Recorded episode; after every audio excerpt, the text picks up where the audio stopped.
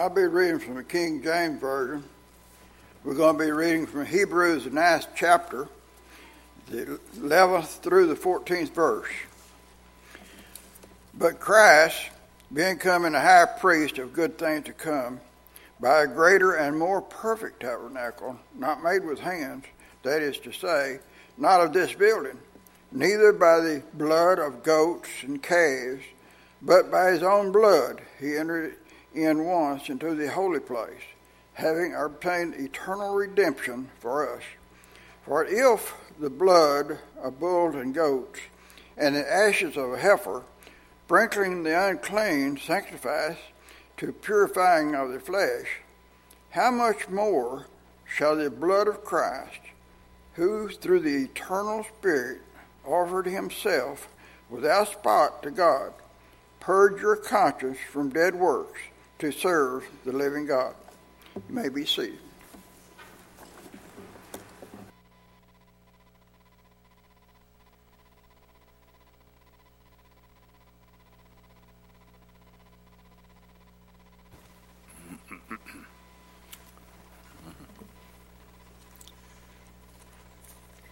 Thank you, Virgil, for reading our scripture for us this morning.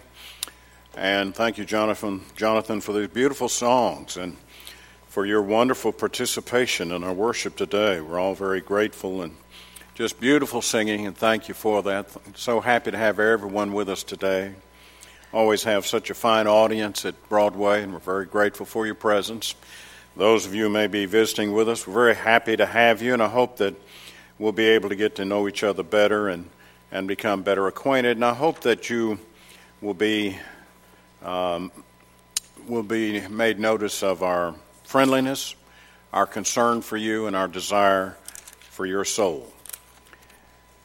Those of us who are members of the Broadway congregation who have been obedient to the gospel of Christ, we have our sins forgiven. And that debt has been paid. It was a tremendous debt, but it's been paid. And we've been obedient to the gospel of Jesus Christ by repenting of our sins and confessing our faith in Christ and by being baptized into Christ for the remission of sins. This is what the Bible teaches, and this is what we did.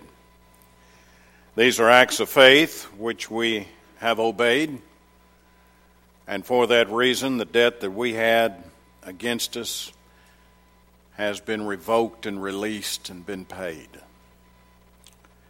Have you ever had a debt that was such an overbearing debt you couldn't pay it? Have you ever had a debt that was so large it's simply beyond your means to pay the debt? Jesus spoke about that kind of situation in Matthew chapter 18. A debt that was so large they couldn't pay it. Now, I suppose there's not much said about forgiving each other in the pages of the Old Testament, not like there is in the New Testament. There's a lot that's said in the New Testament about us forgiving each other. But in the Old Testament, there's a lot said about God forgiving the Old Testament people. But what about them forgiving each other? And so Peter asked this question in Acts, Matthew 18 and 21. Then Peter came up and said to him, Lord, how often will my brother sin against me and I forgive him?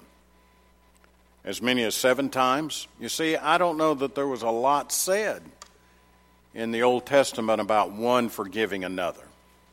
There's a lot in the New Testament. But I don't know if there was a lot said. He probably thought of himself as being very generous. Yeah, I'm willing to forgive seven times. I'd be very generous on his part, probably, as to how he was thinking with regard to the matter of one forgiving another. And so the question comes up you say, and I forgive as much as seven times? Jesus said to him, I do not say to you seven times, but 77 times. Now that, Jesus put a different reflection on the matter altogether. Always have an attitude of forgiveness with regard to the other individual. Whether the translation be 77 times or 7 times 7, whatever translation we happen to be reading of at the time. Jesus launches into a story about a man who had a tremendous debt. Now, the man who had a tremendous debt owed 10,000 talents. And it was a large sum of money. And he's trying to give us a good understanding of the matter of one forgiving another. Therefore, the kingdom of heaven may be compared to a king who wished to settle accounts with his servants. When he began to settle, one was brought to him who owed him 10,000 talents. And of course, the man wasn't able to pay the tremendous debt. And so the king forgave him. He forgave the debt, he canceled it out. And the point that Jesus is making is that's what God has done for us. There was a tremendous debt with regard to us and sin, but because of God so compassionate and God is so loving and, and God is so patient and God is so forgiving that the debt can be released and the debt is released. And he tells us how that that debt can be released. Now, talent is a certain amount of money. And I'm told that a talent of gold, as was referred to here, is a tremendous amount of money. It would take a common laborer 20 years to raise the money and save as much as he can in order to equal one talent of gold. It'd take him 20 years of his life in working and laboring. But here's a man who owes 10,000 talents. It's an overwhelming debt. If that is the case, it would take him 200,000 years of labor in order to raise the kind of money necessary in order to pay the debt back. A servant owed him 10,000 talents. But the story continues. When the man who had received forgiveness for such an overwhelming debt that he couldn't pay goes out and finds someone who owes him a debt. This time, this man owed him a hundred denarii. Now, a denarii is a measure of money that's worth uh, it's worth about a day's wages. You see, in one instance, you know, it'd be 20 years for one talent, but one day's worth of wages for a denarii. And when this man saw that he was owed a hundred denarii, why, he wouldn't forgive the man at all. He refused and put the man in prison until he should pay the debt entirely. He was unforgiving.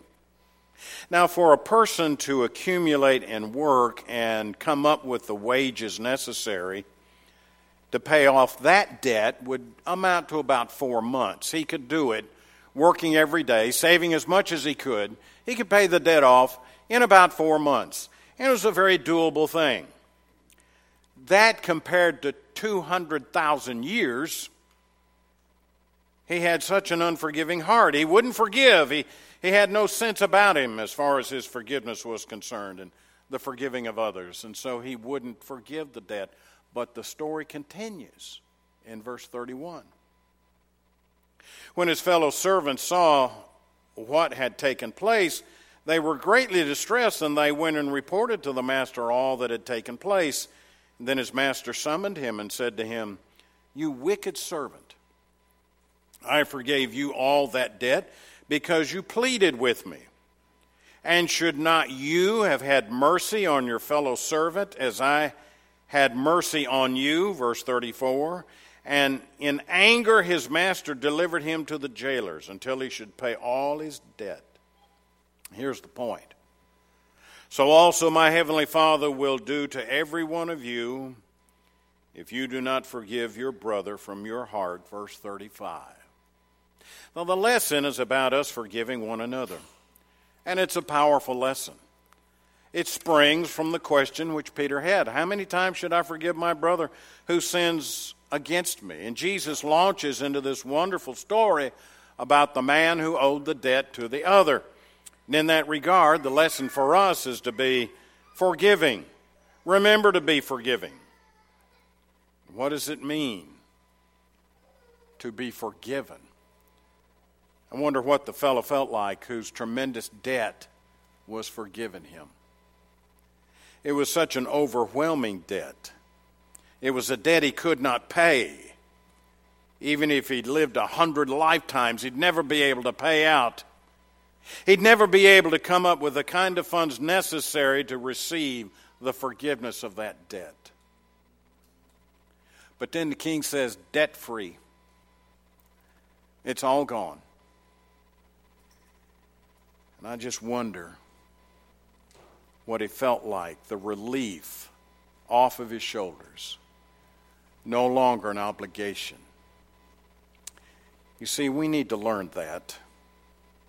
I know the story of Jesus is about forgiving one another, but I see in this great story the relief that forgiveness can really bring and how important forgiveness really is. I need to know that. I need to learn as much as I can what it's like to have my debts forgiven.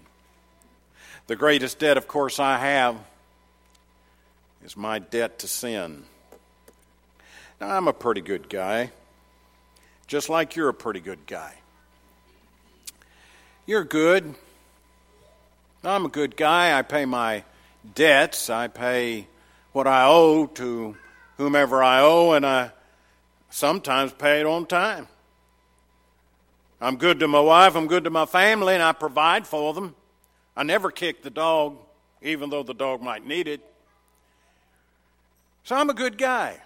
Let's say, hypothetically speaking, such a good guy like I am and like you are, that we only sin like maybe once a day. I only commit one sin a day because I'm really good. And you're really good. But if all I ever sinned was one sin a day, and a year I will have sinned 365 times against God. Now, in three years, if I just sinned one time a day, that's over a thousand sins in three years. In 30 years, that's 30,000 sins. This sin thing begins to build up and it starts accumulating. And even though I only sin once a day, and I'm a real good guy, just like you're a real good guy, this sin thing's getting out of hand. I've got quite a debt going here. And over a lifetime. You see, I try to minimize sin. That's the way it works in me. I try to put it down, I try to play it down. It's not so bad. This is not such a bad deal. It's not such a bad thing, and I'm really trying to play this thing down. And uh, I see myself day by day. And I see myself getting better day by day but God sees my entire life. He knows what it's been about since the very beginning of my life. And He sees me all the way up to the present. And He knows everything that I've done, everything that I've said, every thought that I've had. He knows all about that because He can see the whole life in front of Him. And He sees the whole debt. And it's like owing 10,000 talents of gold that I can't pay back. And even though I think of myself as being a very good guy here, I just uh, sin maybe once a day, get by with it. But those sins really building up and really accumulating. I need to do something about my sin. I need to understand what forgiveness really is all about. For God to just cancel out that debt and cancel out all the sin. Now, if we're really honest with ourselves, we're going to admit that we sin more than just once a day. If we're honest with ourselves, we're going to admit I've done a lot of sinning in my lifetime. You've done a lot in your lifetime. I've tried to brush a lot of it under the bed and under the table and under the rug, but I've done a lot and you've done a lot. A lot more sinning going on in just one time a day. Over my lifetime, How many sins have been accumulating and building up and building up? I got a debt here. I got a debt I cannot pay. It's like owing 10,000 talents of gold to the master and I can't pay it back. There's no way. I need to understand this forgiveness. I need to understand that I need it. I need to understand what it means when Jesus told us to pray, Forgive us our debts and what it meant when Jesus died on that cross, as we read from the pages of the book of Hebrews. In Psalm 85, I got a good passage here. I say it's a good passage, they're all good passages. It's a good passage because it tells me on point what is this matter about forgiveness and what it means. So I'm turning to Psalm 85. It is a psalm about revival. It's interesting in the book Psalms about these particular headings, and you'll see them in the Psalms. Here, the heading is to the choir, choir master, a psalm of the sons of Korah. And I'll not get into the historical background about that, even if I could, but um, you'll have different headings about that matter. He starts off with this point about forgiveness Lord, you were favorable to your land. You restored the fortunes of Jacob. You forgave the iniquity of your people. You covered all their sins. Verse 3 You withdrew all your wrath. You turned from your hot anger. And one of the first things that I see out of this, even though I'd like to talk a little bit about the background on this matter, forgiveness means the removal of God's anger. Now, God was angry with his people, and he disciplined his people. He sent them, as Jeremiah prophesied, Jeremiah chapter 25, verse 11. Great verse there. How that the children of Israel would go into Babylonian captivity, and there they'd stay for 70 years. But we know from Bible history that God was merciful to them and brought them out of the captivity. There's a lot of Bible history involved in that event. And here you have Ezra and Nehemiah and, and the discussions that go on in those historical Old Testament books whereby God is bringing them back out of Babylonian captivity, 70 years of disciplining and chastening with regard to their sins. They were there because of their sins. They were there because of their iniquity and their rebellion against God. And what I have here is a Psalm 85 who's talking about them coming back, and a psalm how gracious God has been to forgive them and bring them back. And they don't, no doubt sang this hymn in their worship services. And he says, You forgave the iniquity of your people. We got what we deserved. In fact, we didn't get as much as we deserved, but you forgave it. And I think the order here is very interesting. Now, coming from a New Testament background and studying the New Testament, I would have looked at this from the standpoint of the people heard the word and the people repented of their sins and and God forgave them of their sins, and the order would be that God returned them back to their homeland. But that's not the order found for us in Psalm 85. You restored the fortunes of Jacob, you favored their land. The order here is you brought us back and you blessed us. You forgave. You withdrew all your wrath. You turned from your hot anger. Notice four words are used in verse 2 you forgave and you covered iniquity and sin. You forgave the iniquity of your people. Verse 2 You covered all their sin. And what is the result? The removal of anger. Forgiveness means the removal of God's anger. That's one of the basic elements of the term forgiveness and what the Bible is telling me. This I need because I got a debt I can't pay. I got an overwhelming debt. I'm head over heels in debt. I'm way underwater here and I can't get it paid back. And what is the Bible telling me? Forgiveness means the removal of God's anger. And that means a lot to me that I don't have to face God's anger, that He's hid the sin. A lot of wonderful words here I'd like to spend some time on. But I want to study about forgiveness and what it means. I found a passage here in Psalm 103. As you know me, you know I enjoy studying out the Psalms, these great Old Testament passages. Now, here, the inscription above the Psalm, Psalm 103, says the Psalm of David. I don't know what the situation is. I don't know what the background's about, but I can tell you one thing right here.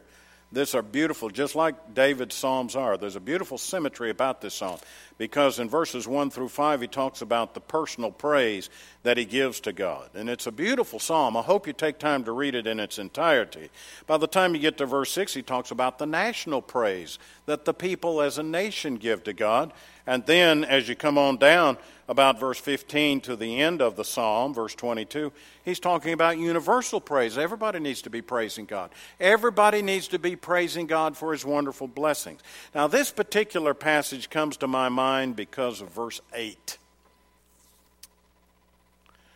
The Lord is merciful and gracious, slow to anger and abounding in steadfast love he will not always chide, nor will he keep his anger forever. He does not deal with us according to our sins, nor repay us according to our iniquities. For as high as the heavens are above the earth, so great is his steadfast love toward those who fear him. And now I'm in verse 12, an interesting statement. As far as the east is from the west, so far does he remove our transgressions from us. And I'll read verse 13.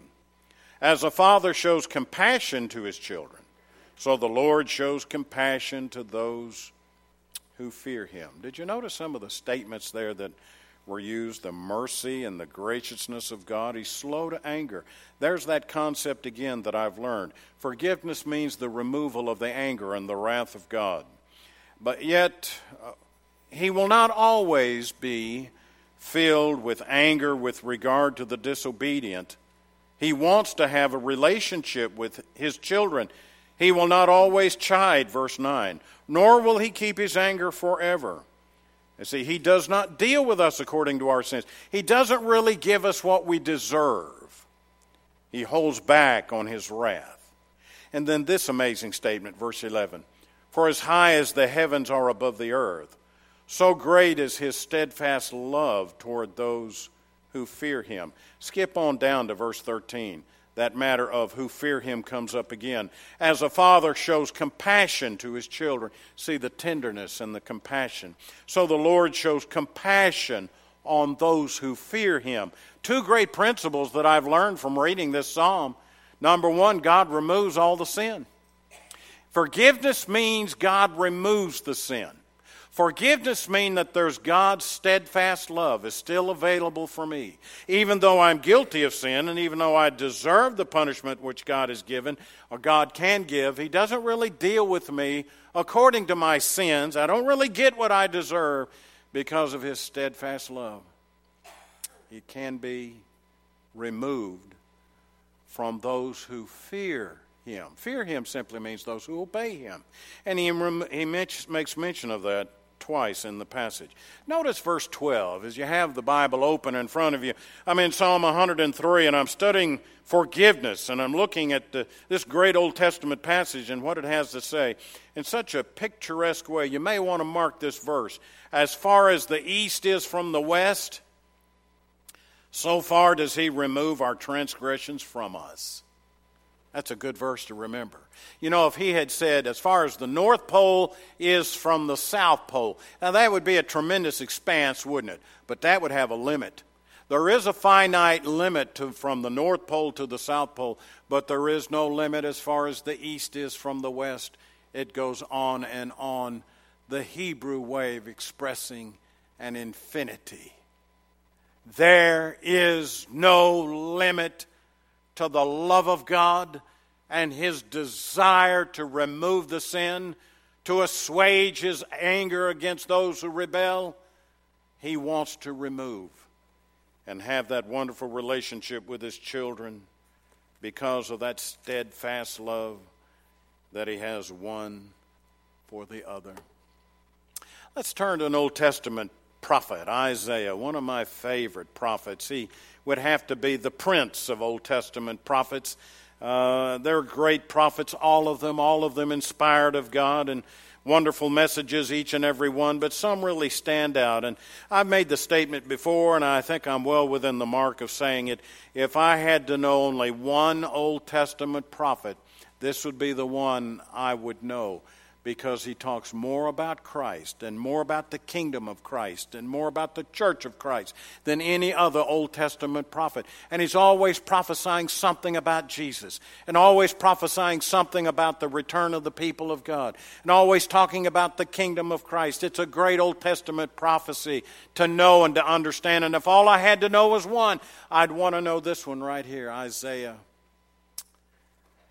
In fact, I might go a f- step further if I could only know one Old Testament book, I'd think I want to know this one because it helps me understand so much about the New Testament. When I came to Isaiah 43, I, I came to this passage. It's found for us in verse 25. Now, the background of Isaiah 43 is basically this, and I'll try to be brief. But now God will revisit his people. Isaiah is trying to tell the people of God don't put your hope and trust in Egypt. Don't put your hope and trust in Assyria.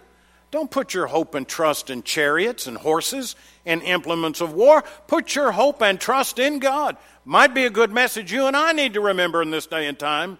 Don't put your hope and trust in this country.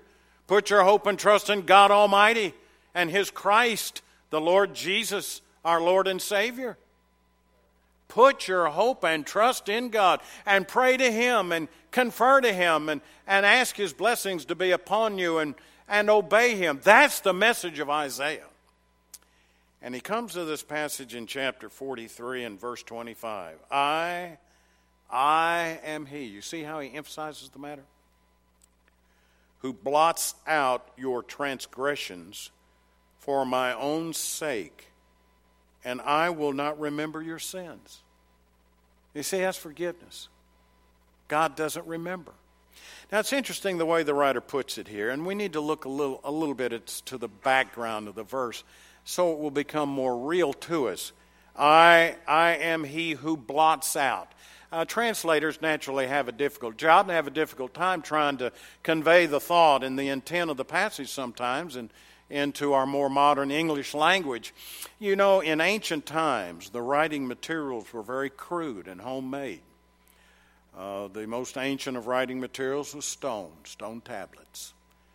And then um, writing material began to develop, and clay became a very common means of writing material in the ancient Near East. They would take the clay, and while it was moist, they would press into it the message by means of lines and squares and wedges, what scholars call today cuneiform writing, and there they'd set it out into the sun, and it would harden and bake, and it would preserve it. But the question is, how are you going to erase a mistake on a writing material like that? And then writing material began to develop even more, and you started having parchments, which is a type of leather.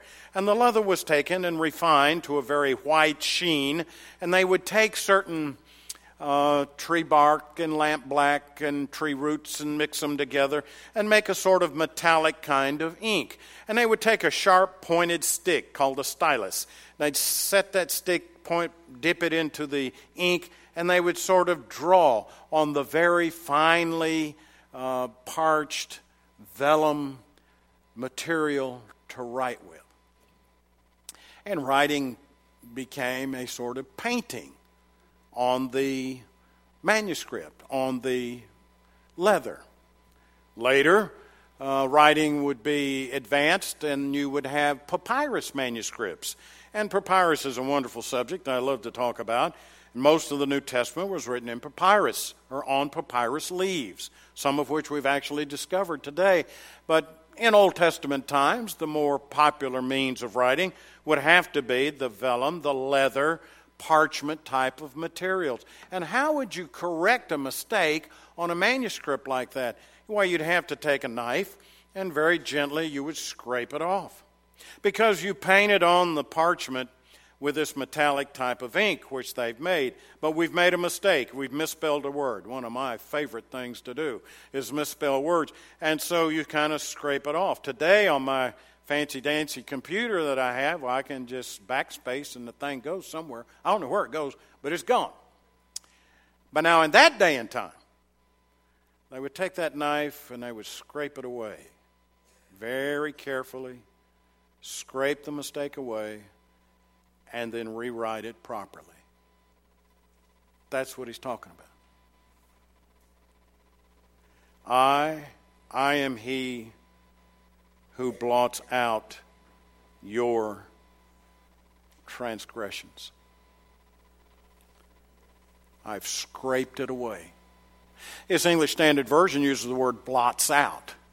What it meant is God scraped it away, God has removed it. And so that the mistake cannot be seen. Now, what is seen is the corrected statement. And God is saying, with regard to the matter of forgiveness and understanding what it means, He's saying, I've taken the mistakes and I've scraped them away. I've rubbed them out. I've blotted them out, and I do not remember them any longer. Now, God is omniscient and God knows all that can be known. And God doesn't forget with regard to the matter, but He does not see it. It's accommodative type of language to help us understand what God means by forgiveness. And He says, I'm going to rub the debt out, I'm going to forgive it, I'm going to blot it out so that I do not see it any longer. It's like an old manuscript where I took it, I scraped it away, and no longer see it. I see the correction. Got another one here I want to talk about. Hope I do. And it comes, if it comes up on this slide, there it is. Isaiah 44 and 22. And I'd like to spend just a brief moment talking about the background of this great passage. And the passage is verse 42, and it's closely related to the one that I have just uh, mentioned and tried to explain. But in Isaiah 44 and 22, I learn a little more about what forgiveness means and how important it is to have this debt removed from me. And I'm seeing here the word blotted out. I have blotted out your transgressions like a cloud, and your sins like mist. Return to me, for I have redeemed you. Now, again, this is an Old Testament passage talking about the Old Testament children of Israel, but it is a passage where Isaiah is talking about the mercy God has for those who will repent and he's urging the people of God repent of your sins and come back to him because God desires this wonderful relationship which you have with him. He wants that relationship with you, and you can have it. He will blot out, he will rub away, he will burn off the sin like a mist. Now, I come from Middle Tennessee, and in case you didn't know, Murfreesboro, Tennessee, garden spot of America, by the way. But anyway, just east of Murfreesboro, Tennessee, the hills of Tennessee, the Smoky Mountains. And they're called the Smoky Mountains simply because of the haze and the mist that's there on the mountains. It looks like the mountains are on fire. They're not. But because of the haze that hangs over the mountains, the humidity, and the moisture in the air, they call them the Smoky Mountains, and it's been called that way for years and years because of that look. But when the sun comes out, it burns that haze off. And that's the imagery used in this passage, Isaiah 44 and 22. He says, like a cloud, and your sins like mist. He says, I've rubbed them out. Return to me, for I have redeemed you. This is a great word. And the great word is forgiveness. It means the removal of God's anger. It means the removal of sin. It has to do with God's steadfast love.